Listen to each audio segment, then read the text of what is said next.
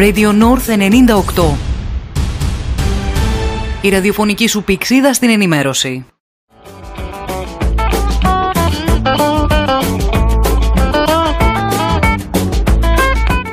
Εδώ πειρατικό.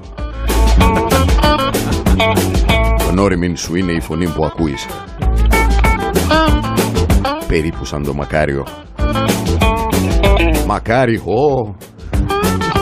Θάνος Τζίμερος να εμφανιστεί σε κανένα μικρόφωνο. Και από δίπλα του αυτός ο περίεργος ο τύπος.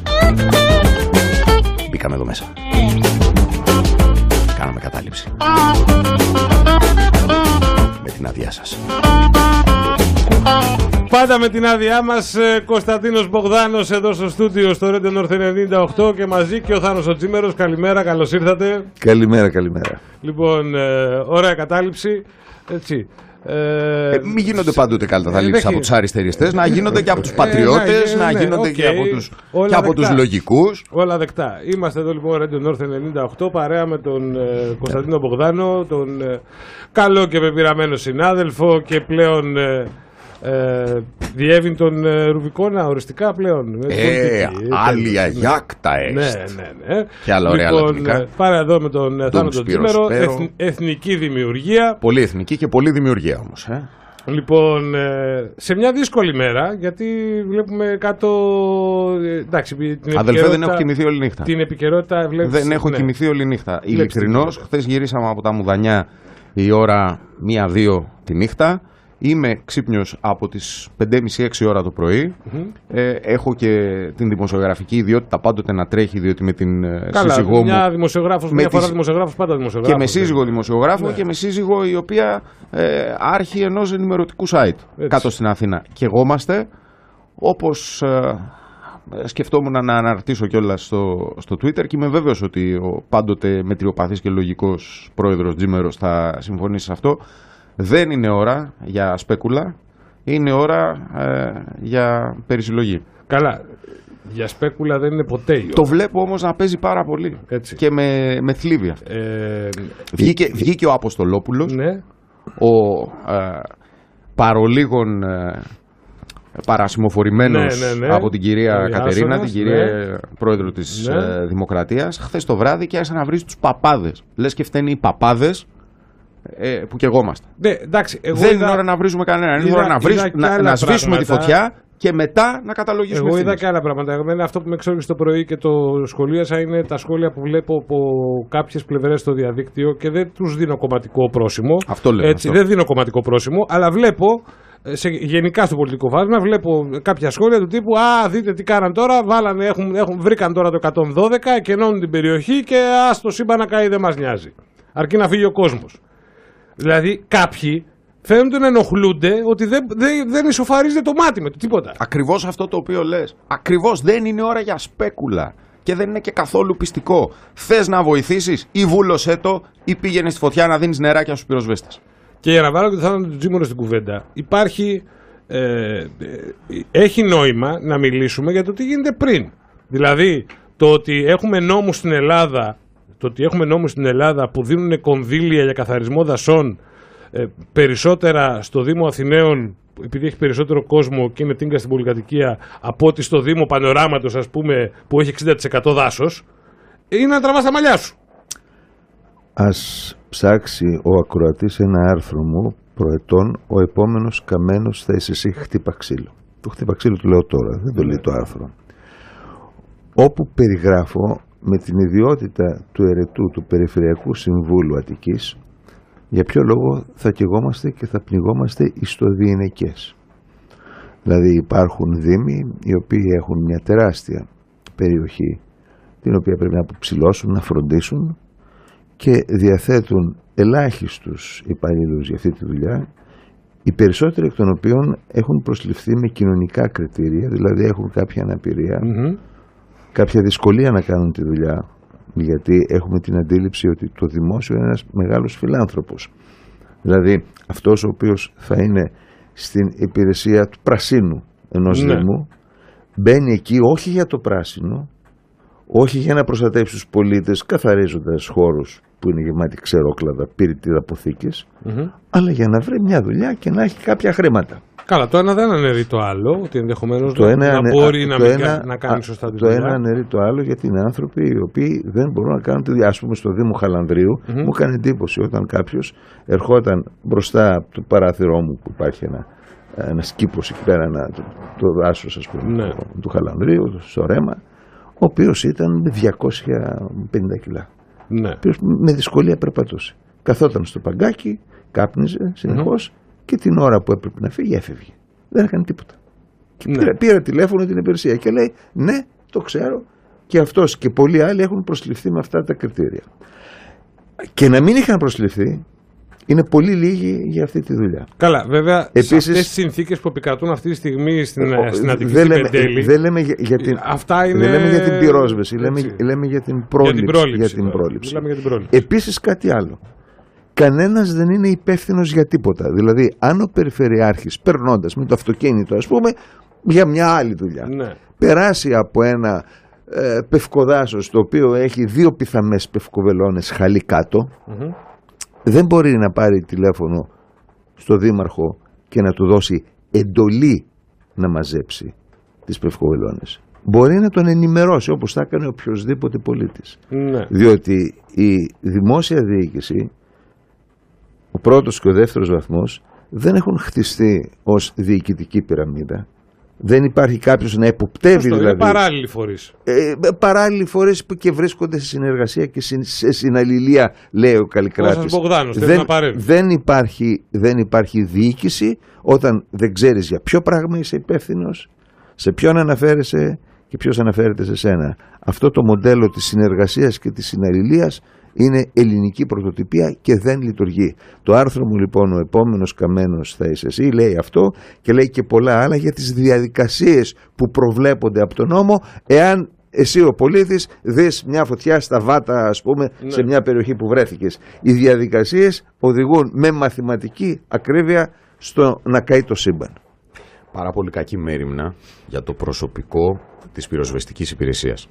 Το λέω διότι έχω επισκεφθεί πρόσφατα τους πυροσβεστικούς σταθμούς της Αθήνας, της εκλογικής μου περιφέρειας και βρίσκομαι σε ανοιχτή γραμμή πάντοτε με τους ανθρώπους των σωμάτων ασφαλείας, τους οποίους υπολείπτω με τιμώ και σέβομαι όσο ελάχιστους σε αυτή την ε, χώρα. Τους οποίους όλοι υπολοιπτώμεθα και σεβόμεθα. Δυστυχώς, Άρη, αν μου επιτρέψει τον ελληνικό, όχι όλοι. Ναι. Υπάρχουν πάρα πολλοί οι οποίοι και τις ένοπλες δυνάμεις και τα σώματα ασφαλείας και τους θεσμούς γενικώς σε αυτήν εδώ τη χώρα τους χλεβάζουν και τους επιτίθενται με κάθε ευκαιρία. Γιατί, διότι είναι κομπλεξικοί, διότι είναι μηδενιστές, διότι είναι αριστεριστές, διότι Ναι. νομίζουν ότι έτσι κάνουν εφέ, διότι νομίζουν ότι έτσι κάνουν το κομμάτι τους. Αλλά ας το αφήσουμε αυτό στην άκρη. Με τις πολλές επισκέψεις μου Μμμ. στους πυροσβεστικούς σταθμούς. Όπου πηγαίνουμε, σταματώ και στον πυροσβεστικό σταθμό. Ναι. Σήμερα ήταν να πάμε α, και στα Καναντέρ, αλλά ακριβώς επειδή η μέρα είναι πάρα πολύ δύσκολη, θα τροποποιήσουμε το πρόγραμμά μας, διότι το τελευταίο πράγμα που χρειάζεται ένας πυροσβέστης όταν είναι μέσα στη μάχη, είναι να πάει ο πολιτικός Καλά, και να τώρα αρχίσει να σφίγγει φεύγουνε χέρια. και Εμείς δεν κλιμάκια- είμαστε τέτοιοι. Δεν είμαστε τέτοιοι. Εμείς δεν είμαστε πολιτικοί που θα πάμε να αρχίσουμε να σφίγγουμε χέρια πάνω στην καταστροφή, ούτως ώστε να πάρουμε την προβολή. Όμως, πάμε λίγο σε στοιχεία. Μέσος όρος ηλικίας των μαχήμων του πυροσβεστικού σώματος 46 ετών. Μμμ. Είμαι 42. Και αν με βάλεις από το πρωί μέχρι το βράδυ στη φωτιά, και δεν έχω και κακή φυσική κατάσταση, αν με Ναι. βάλεις από το πρωί μέχρι το βράδυ στη φωτιά, θα λιώσω μεταφορικά. Ναι.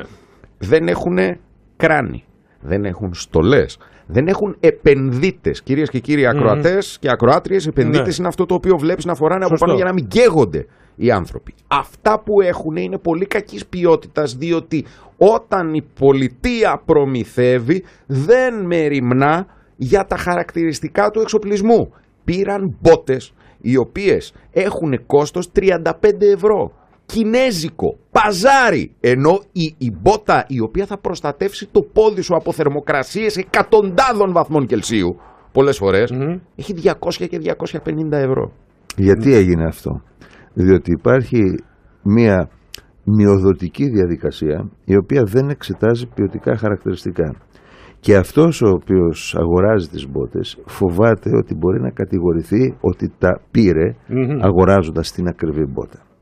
Δηλαδή ο υπάλληλος ή ο λειτουργός του δημοσίου δεν έχει ένα ποσό να διαχειριστεί και ο ίδιος να κρίνει τη σχέση κόστους και ποιότητας σε αυτά που Μάλιστα. αγοράζει και αυτό ισχύει παντού από τα χειρουργικά γάντια μέχρι τις μπότες των πυροσβεστών από τα υλικά από τα τεχνολογίας που χρησιμοποιεί το δημόσιο παίρνουν το απόλυτα φτηνότερο όταν δεν υπερτιμολογείται με τους γνωστούς τρόπους. Μάλιστα. Εάν Και λοιπόν φτάνουμε, κάποιος, λοιπόν, εάν όταν κάποιος το- είχε τη- την ευθύνη Ναι. και έδινε λογαριασμό και έλεγε ναι αγόρασα αυτό γιατί έχει αυτά τα ποιοτικά χαρακτηριστικά και αυτά χρειαζόμαστε δεν θα ίσχυε η μπότα των 35 Και ευρώ. με συγχωρείς, δεν είναι μόνο αυτό. Είναι ότι όταν ρίχνεις έναν άνθρωπο στη φωτιά, θα πρέπει να έχεις διοικητική μέρημνα. Τι θα πει αυτό, για να ακούνε οι ακροάτριες και οι ακροατές και να καταλαβαινουν ποιοι είναι οι άνθρωποι από τους οποίους περιμένουμε να πολεμήσουν τις φλόγες. Είναι άνθρωποι τους οποίους τους ρίχνεις για 24 ώρα στη φωτιά και έχουν τρία μπουκαλάκια νερό την ημέρα. Τρία μπουκαλάκια νερό. Εγώ, αν δεν πιω 4 λίτρα νερό τη μέρα, Ναι. δεν κάνω και τίποτα. Αισθάνομαι τον οργανισμό μου να καταραίει. Και σε αυτούς δίνουν τρία μπουκαλάκια των 500 μιλιλίτρ και ένα κρουασάν. Το νιώθουμε αυτό. Ναι. Πώς αυτούς τους ανθρώπους, οι οποίοι είναι υποστελεχωμένοι, οι οποίοι έχουν όλους αυτούς τους εποχικούς, οι εποχικοί είναι ακόμα ένα τρόπος Καλά. εκβιασμού της ελληνικής πολιτείας απέναντι στον πολίτη. Το ίδιο κάνουν και με τους καθηγητές. Σου λέει κάτσε καλό παιδί και ψήφισέ μας και μη μας λες πολλά πολλά. Γιατί ούτως ώστε να σε ξαναπάρω και του χρόνου το καλοκαίρι. Δεν γίνεται έτσι. Ο, Πρέπει να είναι όλοι μόνιμοι. ο δηλαδή. ηγήτορ, είμαι έφεδρος λοχεία πεζικού Πρέπει να είναι όλοι μόνιμοι.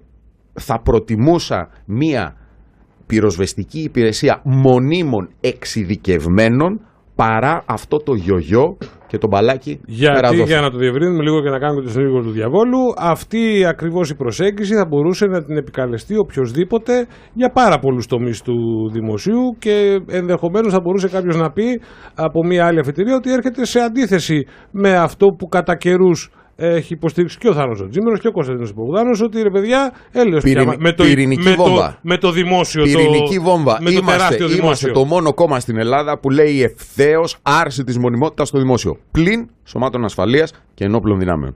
Όταν καίγεσαι ή όταν έχεις απέναντι τον τουρκαλα Μμμ. δεν υπάρχουν ε, περιθώρια. Θα πρέπει να έχεις ένα σώμα εξειδικευμένων επαγγελματιών, καλά εξοπλισμένων και καλά πληρωμένων. Γιατί όχι και στην υγεία. Και στην υγεία το έχεις αυτό το πράγμα. Δεν είναι ότι δεν το έχεις. Απλά το πρόβλημα είναι ότι στην υγεία το κράτος σε αναγκάζει να κάνεις μονοπωλιακές συνεργασίες με το δημόσιο. Δηλαδή, αν εγώ θέλω να σε προσλάβω, Ναι. άκου τώρα άλλη πυρηνική βόμβα. Opt-out από τον ΕΦΚΑ. Δηλαδή, να μπορώ, ρε φίλε, να έρθεις εσύ και να μου πεις. Κύριε Μπογδάνη, θέλω να με προσλάβετε. Α, μάλιστα. Τι θέλετε, κύριε Παπαδάκη, θέλω 800 ευρώ. Α, μάλιστα. Πόσα πρέπει να δώσω εγώ στο τέλος του μήνα για να πάρετε εσείς 800 ευρώ, 1600. Γιατί, διότι πρέπει να κοπανίσω άλλο ένα 600 εν τη παλάμη και ούτω βοήσομεν στο κράτος. Γιατί πρέπει να το κάνω αυτό, διότι με αναγκάζει να συμβληθώ με τον ΕΦΚΑ ούτως ώστε να σε ασφαλίσω. Γιατί δεν μπορώ να πάρω στις ασφάλειες τζίμερος που έχουν στην τελική και καλύτερη ιστορία από το δημόσιο. Διότι ο πατέρας μου, λένε διάφοροι, Ναι. λένε διάφοροι ότι άμα πας σε ιδιωτική ασφάλεια θα γίνει ασπίδα. Αυτό που έγινε θα σκάσει και τα σχετικά. Αυτό συνέβη σε μία από τις 100 ασφαλιστικες Ενώ το κράτος διαρκώς παίρνει λεφτά από κάποιους που δεν του ανήκουν, τα δίνει σε άλλους. Πατέρας μου εργαζόταν 40-45 χρόνια, είναι γεννημένος το 1936. Είναι η γενιά των δουλευταράδων Ελλήνων. Ξεκίνησε από τα δημόσια Ναι. έργα για να γίνει διευθυντής σε αεροπορική εταιρεία.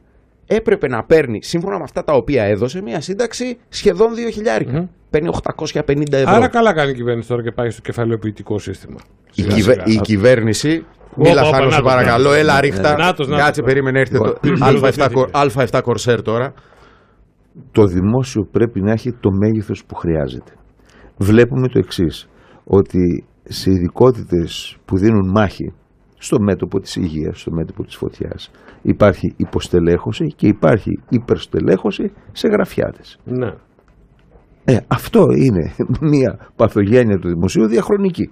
Δεν είναι της Νέας Δημοκρατίας, δεν είναι μόνο τους ΣΥΡΙΖΑ, είναι αυτό το ελληνικό δημόσιο. Καλά, αυτό δηλαδή είναι- αποφεύγει ο άλλος να πάει στα δύσκολα Ναι. και βρίσκει τρόπο να διοριστεί σε ένα γραφείο, να κάθεται και Μου να βάζει, φαίνεται και να απόλυτα βάζει, φυσιολογικό. και να βάζει δυο, δυο σφραγίδες, δυο σφραγίδες τη μέρα. Μου φαίνεται απόλυτα φυσιολογικό σε μια χώρα όπου και ο ιδιωτικός τομέας έχει μια ροπή προς τις υπηρεσίες παρά προς την παραγωγή. Ο ιδιωτικός τομέας πληρώνεται από κάποιον ο οποίος αναλαμβάνει το ρίσκο και μπορεί να τα χάσει τα λεφτά του. Ναι. Αυτή είναι η ιδιότητα του ιδιωτικού τομέα. Το δημόσιο όμως διαχειρίζεται χρήματα δικά σας και δικά μου και γι' αυτό δεν δικαιούται δια να ομιλεί δια προσλήψεις που έλεγε κάποιος Λοιπόν, παλιός. περάσαμε. Συ- Συγγνώμη, ναι, μισό λεπτό. Πολύ σύντομα. Ό,τι είναι πρώτη γραμμή πρέπει να είναι μόνιμο και καλοπληρωμένο. Θα διανοούσουν να έχεις ε, εποχικούς πιλότους F-16, επειδή το βέβαια. καλοκαίρι κάνουν περισσότερες Εντάξει. παραβιάσεις οι Τούρκοι. Θα Προφανώς διανοούσουν να έχεις εποχικούς ματατζίδες που θα πιάνουν ε, δουλειά τον ε, σ- Νοέμβριο και τον Δεκέμβριο επειδή έχεις το Γρηγορόπουλο και το Πολυτεχνείο. Θα διανοούσουν. Πώς διανοούμαστε να έχουμε εποχικούς γιατρούς και πυροσβέστες; Και εκτός Και εποχικότητα πρώτη θα, γραμμή, κάνουν με ήδη- συγχωρείς, θα κάνουν ήδη είναι, διαδηλώσεις. είναι και η παιδεία.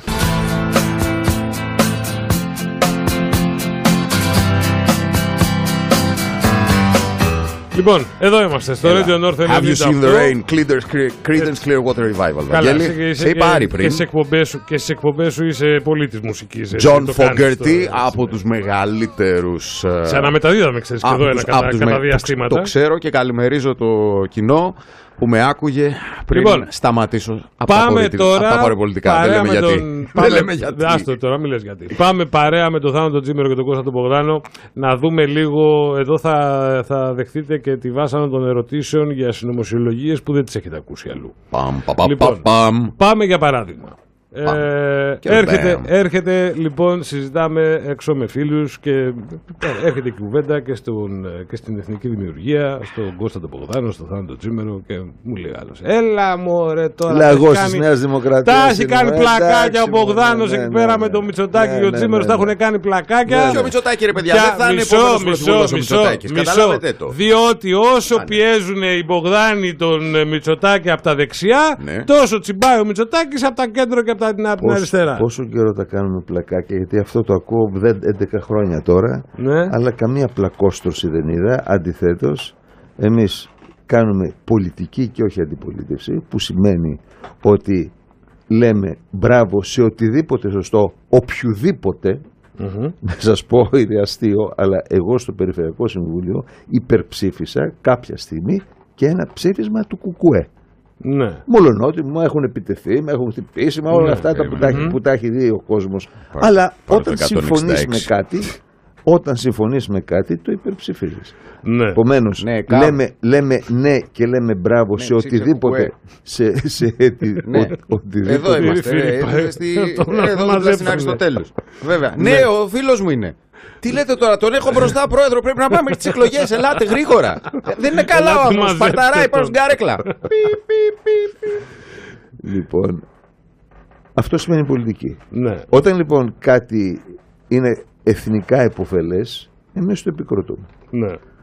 Αλλά λέμε ότι η κυβέρνηση Μητσοτάκη είναι μια κυβέρνηση σοβιετικής αντίληψης σε ένα σωρό τομείς. Μμμ. Ε, πού είναι τα πλακάκια, δεν καταλαβαίνω. Δηλαδή, Πάσοκο, έχω- έχουμε, νέο, ποτάμι, έχουμε συνηθίσει- αριστερό, μπάχαλο, λοατκι, Ισλαμιστές. έχουμε, έρχεται- έχω- και έρχεται- έχουμε- συγγνώμη, και έρχεται έχουμε, συν- ο- έχουμε συνηθίσει συγγνώμη, ο αριστερο- η πολιτική Ναι. να είναι Ολυμπιακός Παναθηνικός. Ναι. Δεν είναι έτσι. Ναι. Πρέπει να σοβαρευτούν και τα κόμματα, να σοβαρευτούν όμως και οι πολίτες. Ναι, εδώ έρχεται να έχουν ο, κριτική ο σκέψη οι πολίτες. αριστεροποταμίσιο Πασόκος Ναι. και λέει αφού τον κράζει το Μητσοτάκη για αυτόν τον λόγο Γιατί ο πήγε μαζί τους Μπογδάνος, στην αρχή, ο διότι μας είπε Μπογδάνος, ψέματα. Μήπως, όχι, εγώ το λέω αλλιώς, λέω Μήπως, άρα μήπως τελικά είναι πιο κοντά σε μένα ο Μητσοτάκης Άρα να μην ψηφίσω Πασόκ και ποτάμια και τέτοια Να ψηφίσω Μητσοτάκη Ωραία, να ψη- να ψηφίσει Μητσοτάκη ο αριστερός. Ναι. Να μην ψηφίσει Μητσοτάκη ο πατριώτης, ο φιλελεύθερος, ο αστός, ο δεξιός. Εμείς αυτό λέμε. Ο Μητσοτάκης, άμα χάσει αυτούς οι οποίοι θα καταλάβουν το δούλεμα που τους έχει ρίξει. Αυτά δεν τα βλέπεις ένα χρόνο πριν που ήσουν στην Δημοκρατία Η πρώτη ερώτηση την οποία έκανα όταν μπήκα στη Βουλή ήταν για τις πρέσπες. Η δεύτερη ερώτηση που έκανα ήταν για τις πρέσπες. Η τρίτη ερώτηση που έκανα ήταν για τις πρέσπες. Γιατί, διότι πίστεψα το αφήγημα. Πίστεψα το αφήγημα ότι θα διώχναμε τους λαθρομετανάστες. Πίστεψα το αφήγημα ότι θα απελευθερώναμε τις σχολές από τους αριστεριστές. Πίστεψα το αφήγημα ότι η Νέα Δημοκρατία θα ερχόταν με μια αντίληψη που δεν θα ήταν μια γαλάζια σιριζίλα. Το πίστεψα αυτό, Βαγγέλη. Το πίστεψα με όλη μου την ψυχή και επειδή είμαι ένας άνθρωπος ο οποίος διώχθηκε από την αριστερά, συντάχθηκα με εκείνους που πίστεψα ότι επρόκειτο να φέρουν ένα νέο ήθος, μια νέα αντίληψη, μια νέα ιδεολογική προσέγγιση προς τη χώρα. Τι έκανε ο άνθρωπος αυτός; Υφάρπαξε τις ψήφους των δεξιών και τις χορήγησε στους φίλους του, τους ποταμίσιους και τους σημιτοπασόκους και όλη αυτή την αριστερίλα του Ισλαμολοατκισμού σε πολύ μεγάλο βαθμό Επί του της πρακτέου. ισοπαίδωσης που έρχεται Επί και, του- και με συγχωρείς Ναι. Και των οριακά ανθεληνικών αντιλήψεων για την υπεράσπιση της εθνικής ακαιρεότητας και του εθνικού συμφέροντος. Πότε το κατάλαβα αυτό; Ναι. Περίπου γύρω στο γύρισμα του πρώτου χρόνου, βέβαια εκείνη την ώρα συμβαίνει ο Εύρος. Και στον Εύρο κάνει αυτό που πρέπει. Εγώ δεν είμαι κομπλεξικός. Μμμ. Ένα-δύο πράγματα ο Μητσοτάκης, ο οποίος είναι παντελώς ακατάλληλος για να συνεχίσει να είναι πρωθυπουργός μιας Μισό χώρας λεπτάκι. που θέλει Εγώ να θα κάνω θεωρεί τον συνήγορο του διαβόλου ότι πάντα. διοικείται πατριωτικά. Ένα-δύο πράγματα τα έκανε καλά. Κάνει λοιπόν τον Εύρο, σου απαντώ την ερώτηση. Ναι. Και ανανεώνεται λίγο, άμα θέλεις, μέσα μου η πίστη ότι παιδιά μπορεί και να είμαστε προς τη σωστή κατεύθυνση. Και μετά έρχεται το έρευος των μέτρων της πανδημίας Μμμ. που, προσοχή, εγώ ούτε ε, λαϊκισμό θα πουλήσω, ούτε αντεμβολιασμό θα πουλήσω, ούτε τίποτα. Αυτό το οποίο θα πω είναι ότι όταν βάζεις μέτρα πρέπει να είναι ίδια για όλους. Δεν είναι δυνατόν 26 Οκτωβρίου να σου λέει όχι δεν μπορείς να κάνεις λιτάνευση του α, Αγίου Δημητρίου, του πολιούχου της πόλης, διότι κολλάει. Αλλά 19 Οκτωβρίου γίνεται το Pride, δεν κολλάει. Ναι. Εντάξει, δε, 15 Αυγούστου Συμφωνώ, δεν μου σε αυτό επιτρέπει να συμφωνώ. κάνω την περιφορά τη υπεραγία Θεοτόκου. Μμμ. Κολλάει. 14 Αυγούστου, πλατεία Κοτζιά, Όχι. 4.000 Πακιστανοί. Σε αυτό, Δεν κολλάει. Σε αυτό συμφωνώ. Η Δα- Όχι, η εγώ θα σου το πω Δανία- και το άλλο. η Θα σου πω Δανία- ότι είναι, η- είναι ντροπή η το Γαλλία- πρόστιμο που έφαγε ο άλλος το επειδή έβαλε το, Βέλγιο. στη, φο- στην καρότσα τον επιτάφιο δύο-πέντε μέρες μετά από τη βόλτα της πρωτοψάλτης στη. Η Δανία, Εντάξει. η Γαλλία, το Βέλγιο, η Τινησία, το Μαρόκο, ο Καναδάς. Προσοχή, χώρες μέσα με πολύ φιλελέ πρωθυπουργούς. Μμμ. Τριντό, Μακρόν, Ναι. πολύ αγαπημένα πρότυπα του Κυριακού Μητσοτάκη. Έχουν απαγορεύσει την μπουρκα και τη βλέπεις κάτω στη μοναστηρίου. Ρε πάμε καλά. Και μου λες πότε κατάλαβα ότι. Όταν λοιπόν βγήκε και ο Δένδιας Ναι. και έκανε το show για να είναι αύριο μεθαύριο πρωθυπουργοποιήσιμος. Αυτό ήταν το ζήτημα. Αύριο μεθαύριο η Νέα Δημοκρατία μαζί με το Πασόκ Ναι, αλλά και μαζί συγγνώμη, με το εκείνο το ΣΥΡΙΖΑ. show έχει και ένα κράτα αντίκτυπο. αυτό που σου λέω. Κράτα αυτό που σου λέω. Αύριο Ναι. μεθαύριο η Νέα Δημοκρατία μαζί με το Πασόκ και μαζί με το ΣΥΡΙΖΑ θα πάνε για οικουμενική για να ξεκινήσουν οι μεγάλες υποχωρήσεις της συνεκμετάλλευσης. Δεν βγήκε τζάμπα ούτε ο Σαμαράς ούτε ο Καραμαλής. Too little, too late που λένε και στο χωριό μου να κάνουν έτσι ομιλίες αντίστασης. Αύριο μεθαύριο λοιπόν, ποιος θα είναι πρωθυπουργός; Δεν θα είναι ο Μητσοτάκη. Θα είναι μια προσωπικότητα κοινής αποδοχής. Ποιος είναι κοινής αποδοχής, αυτός που κλαδεύει τους δεξιούς, τους πατριώτες και τους πραγματικά φιλελεύθερους. Και στο πραγματικά φιλελεύθερους να Ναι. βγάλουν το χέρι τους από την τσέπη μας.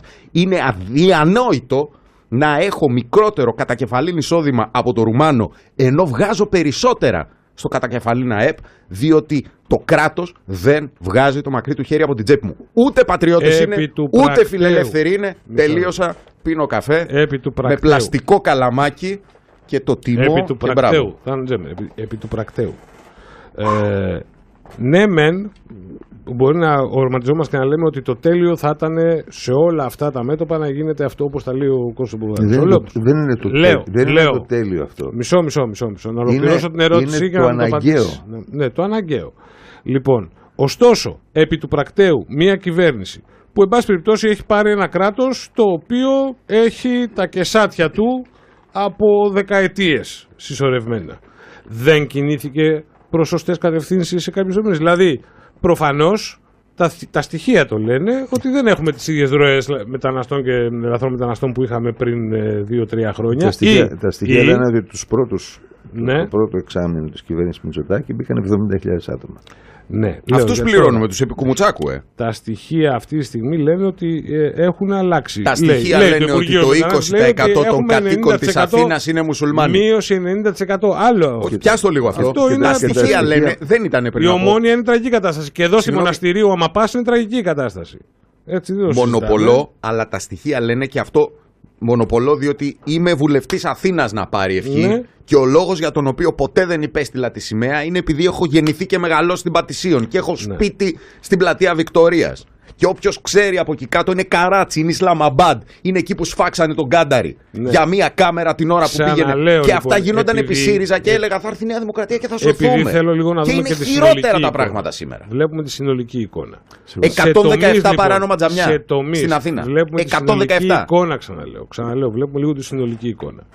Ε, στη συνολική εικόνα είναι τα πράγματα καλύτερα προς, σα- και σε αυτά τα παιδιά για τα οποία Όχι. συζητάμε ή είναι Όχι. ή όχι. Ναι, μισό, μισό, Όχι. μισό, Δηλαδή είναι το- μισό, η ίδια μισό. διαχείριση- στο ζήτημα της η μετανάστευσης συνολική- και της ασφάλειας και κλείνω με αυτό Θάνος, σου ζητάω συγγνώμη Αλλά ειλικρινά μου ανεβαίνει το αίμα στο κεφάλι. Στο ζήτημα της μετανάστευσης και της ασφάλειας, τα πράγματα, τουλάχιστον κάτω στην Αθήνα, είναι χειρότερα. Και ας έρθει οποιοδήποτε συνολική να τον εικόνα. πάω βόλτα και να του δώσω στοιχεία. Είναι άθροισμα επιμέρους εικόνων. Ναι. Ας πούμε, ο στρατός, οι ένοπλες δυνάμεις είναι πιο εξοπλισμένες από την εποχή που κυβερνούσαν αυτοί που λέγανε θα το ρισκάρουμε με την Τουρκία. Και έχω και την αίσθηση Προ- πιο ελεύθερες να Προ- δράσουν. Αν χρειαστεί. προφανώς. Προφανώς. Και τα ψηφίζουμε όλα ως εθνική δημιουργία. Η, η όλα τα αντιμετώπιση εξοπλιστικά. μας στις βάρκες του Αιγαίου έχουν και μερικά σπροξήματα, μόνο ότι δεν τα λέμε αυτά και Ναι. καλά κάνουμε. Μερικά. Αλλά όταν μπουν μέσα, οι διευκολύνσεις που τους παρέχονται και τις διαφημίζουν κιόλας οι κυβερνητικοί εκπρόσωποι Μμμ. με εκπομπή στην πακιστανική τηλεόραση λέει τα κάναμε πιο εύκολα πια ηλεκτρονικά μπορείτε να πάρετε άδεια αμέσως Μμμ. αυτό δείχνει ότι όταν λέει ο Πρωθυπουργός πως θέλω τους Έλληνες που μου λείπουν να τους υπ- υποκαταστήσω με Πακιστανούς το εννοεί. Εμείς δεν θέλουμε. Θέλουμε η Ελλάδα να είναι μια χώρα ελληνική. Εάν μας λείπουν πολίτες και, Και φέρουμε, έρχεται ο αγρότης και, σου λέει: φέρουμε Ρε Πα- αδερφέ, και φέρουμε εγώ Πακιστανούς». παρακαλάω. Συγγνώμη, έρχεται ο αγρότης και σου λέει: Εγώ παρακαλάω χέρια και ζητάω και Έλληνες να έρθουν να δουλέψουν εδώ πέρα και δεν έρχεται κανένας. Τι θα κάνω, θα τα μαζέψω εγώ τα, τα ρημάδια τα ροδάκινα; Στην Μην Ισ- πας στο η, Πακιστάν. η Ισπανία, Ινδία. η Ισπανία παίρνει γυναίκες που έχουν παιδιά ως εργάτριες εποχιακές. Ναι. Γιατί, γιατί ξέρει ότι μετά θα γυρίσουν στα παιδιά τους. Μαζεύει λοιπόν τα ροδάκια και φεύγουν.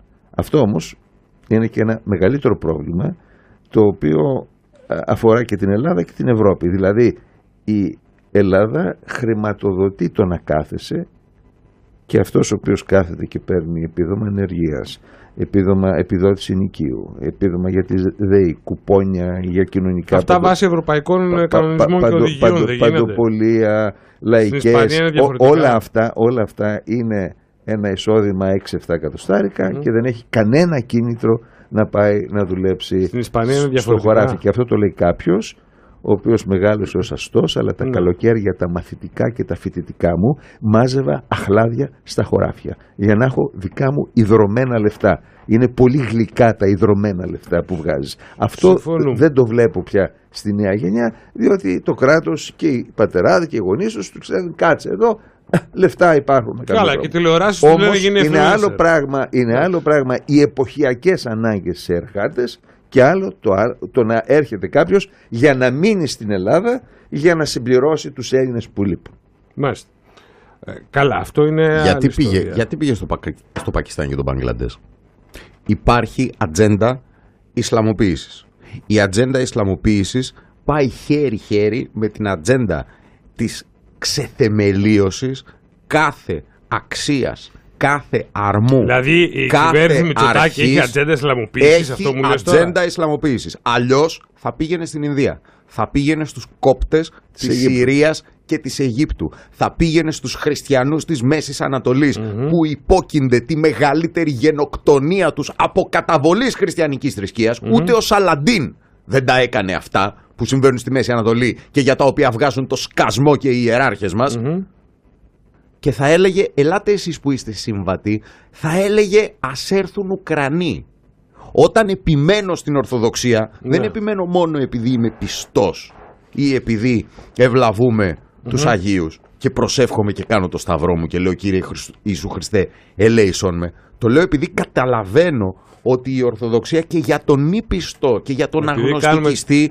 είναι πολιτισμικό πλαίσιο Κάνουμε Εγώ, την πάσα αν η γυναίκα δια- μου με δια απατήσει- της ατάκας για την Ουκρανία. αν η γυναίκα μου με απατήσει, δια αυτής της ατάκας θα κάνουμε την πάσα και θα δώσω για διαφημίσεις, μην ανησυχείς Όχι. καθόλου. Δεν πρόκειται να τη θάψω μέχρι τη μέση στην πλατεία του χωριού, να πάρω τους φίλους μου και να τη λιθοβολήσουμε. Λοιπόν. Θα πιω ένα μπουκάλι ουίσκι με το θάνο και θα πάρω διαζύγιο. Διότι αυτός είναι ο τρόπος μου.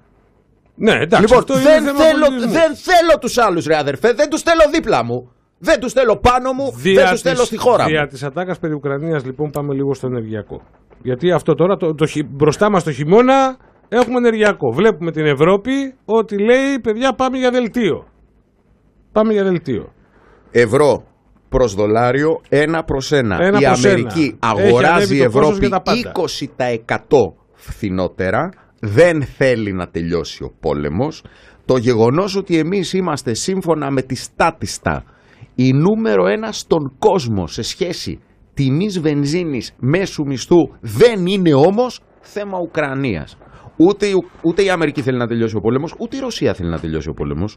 Κρατάει, το ρούβλι έχει τεχνητά μεν διπλασιάσει την αξία του. Οι εξαγωγές υδρόγων ανθράκων απορροφώνται με μεγαλύτερες τιμές από την Κίνα και την Ινδία από ό,τι πλήρωνε η Γερμανία και η Ευρώπη που τώρα θα σκοτεινιάσει, θα κρυώσει, θα πεινάσει. Γιατί, διότι με αυτή την πολιτική κυρώσεων το ευρώ έχει πέσει 20% Μμμ.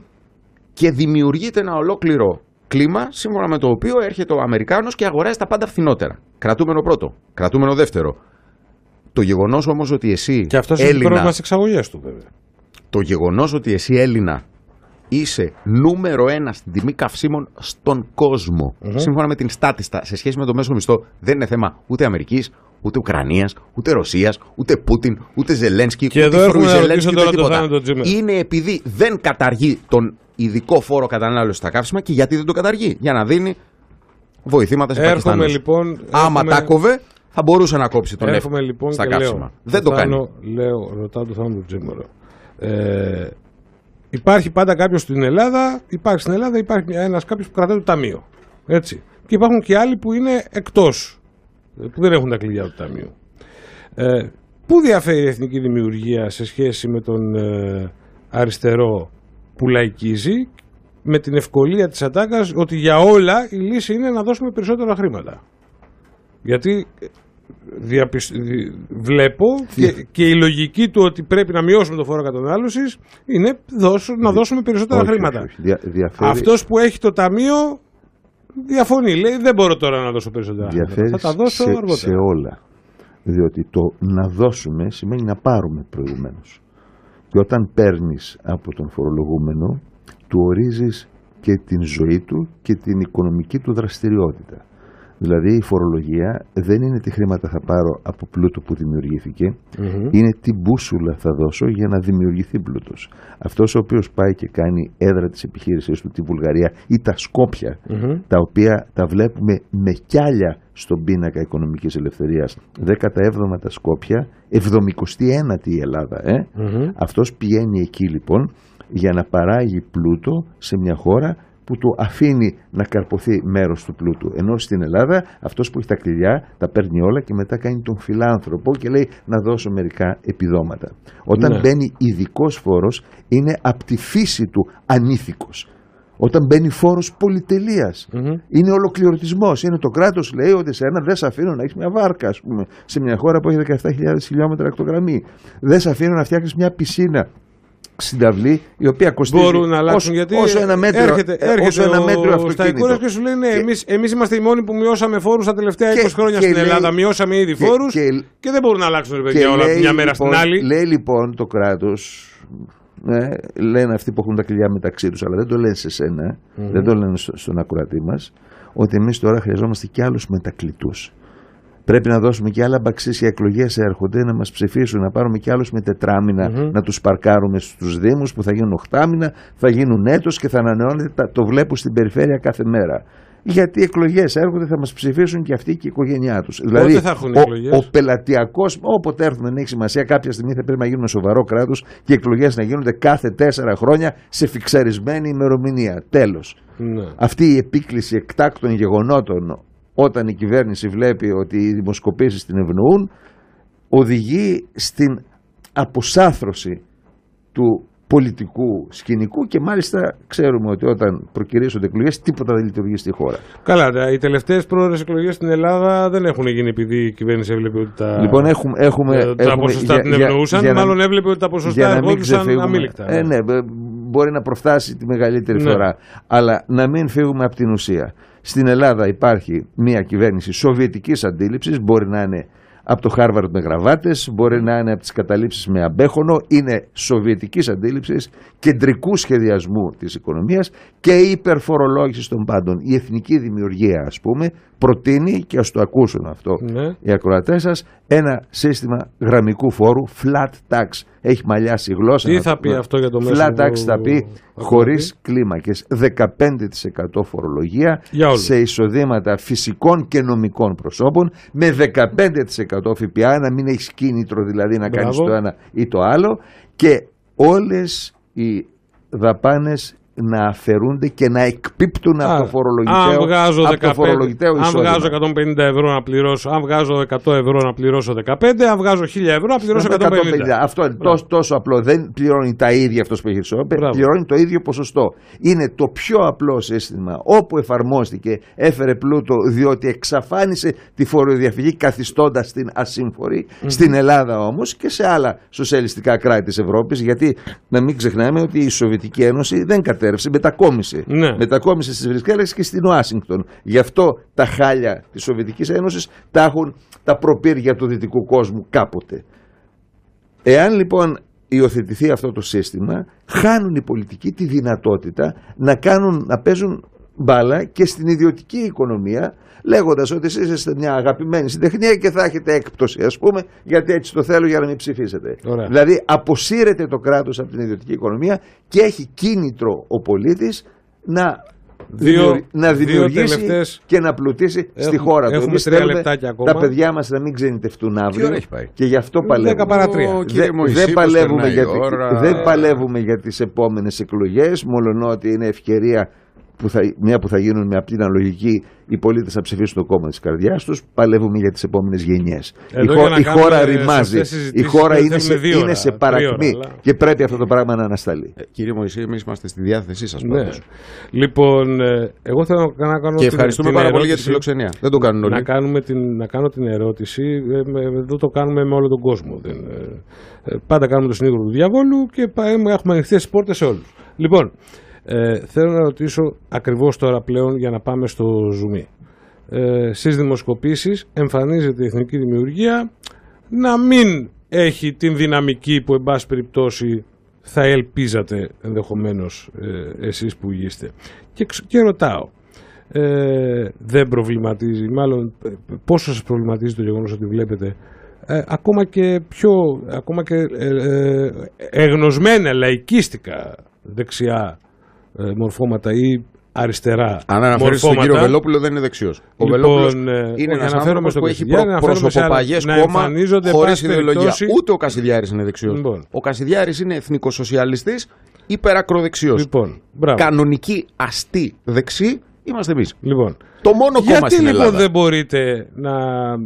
Γιατί υπολείπεστε τόσο πολύ στι δημοσκοπήσεις; Κατά πρώτον, οι δημοσκοπήσεις άρχισαν να μας εμφανίζουν. Τώρα τελευταία. Μόλι πρόσφατα. Ναι. Δεν εμφανιζόταν πολύ συχνά ο συνασπισμός δημιουργία Ναι. του Θάνου και του Φαΐλου πιο πριν, παρά το γεγονός ότι είμαι βέβαιος ότι είχε επιρροή. Ναι. Άρα τους αναγκάζουμε πλέον με την κοινοβουλευτική μου παρουσία Ναι. να μας εμφανίζουν. Και μας εμφανίζουν από το 1, 1,1 Εκεί. μέχρι το 2,9. Χθες Ναι. ένας καθηγητής πανεπιστημίου ο οποίος έκανε μία έρευνα πανεπιστημίου της Αγγλίας που έπεσε και πολύ μέσα στα των προηγούμενων εκλογών ο οποίος έκανε μία έρευνα ε, για έναν φορέα στα Τρίκαλα και ο οποίος μας βγάζει από το 1,9 μέχρι το 2,9 Ναι. δεν άκου το Τρίκαλα, άκου το Πανεπιστήμιο της αγγλιας Μμμ. λοιπόν είμαστε δύο μήνες κόμμα έχουμε ήδη διαρρήξει έτσι την, ε, έχουμε, έχουμε διαβεί τον Ρουβικονά, έχουμε μπει δηλαδή στο πεδίο αναφοράς Μμμ.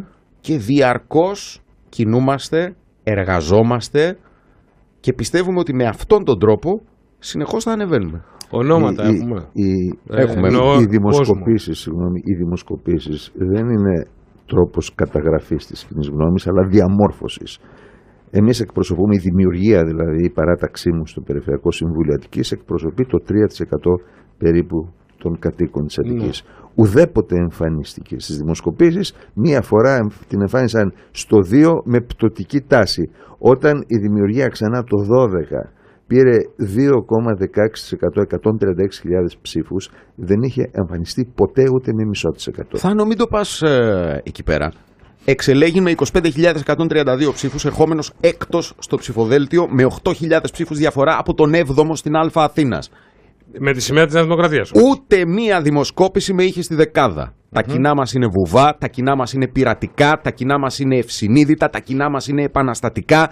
Τα κοινά μας είναι αυτά τα οποία πολλές φορές αισιο- δεν καταγράφονται. Άρα και αισιοδοξείτε τα ότι κοινά μέχρι μας τον ε, Μάιο που μάλλον θα γίνουν εκλογές. Μεταγραφές έρχονται, στελέχη της Νέας Δημοκρατίας έρχονται, άνθρωποι της αγοράς Ονόματα, έρχονται, ονόματα. άνθρωποι Ποιο- της ποιος κοινωνίας. έρχεται, Νέα Δημοκρατία, Τώρα αυτά κάνω είναι. το τιζεράκι. Να. Το λεγόμενο και θα δείτε Πότε μέσα θα τα στους ακούσουμε; επόμενου μέσα στους επόμενους Προ- μήνες προ- προσέξτε. και μέχρι το τέλος του καλοκαιριού και στις Ζητάτε- αρχές του Σεπτεμβρίου. Ζητάτε ο- ονόματα τα οποία να τα ξέρει ο κόσμος. Ναι, ας πούμε. ναι, ναι. Εμείς έχουμε ανθρώπους σοβαρότατους, εργαζόμενου, ακαδημαϊκούς, επιχειρηματίες. Δηλαδή τα ονόματα της αγοράς δεν είναι Ναι. γνωστά στα πρωτοσέλιδα. Μάλιστα. Αλλά είναι σοβαροί άνθρωποι που χαίρουν εκτίμηση στον χώρο τους και επίσης ξέρουν πολύ καλά Θα το έχουμε αντικείμενο. ευκαιρία να τα επειδή δούμε είμαι- και επειδή παραπολιτικό, είμαι πιο σε παραπολιτικό επικοινωνιό τέτοιο. τέτοιο, έρχονται και μεγάλα ονόματα στην εθνική δημιουργία. Λοιπόν, ευχαριστώ πάρα πολύ τον Θάνο τον Τζίμερο και τον Κώστα τον Μπογδάνο για τη σημερινή παρουσία εδώ στο στούντιο του Radio North 98.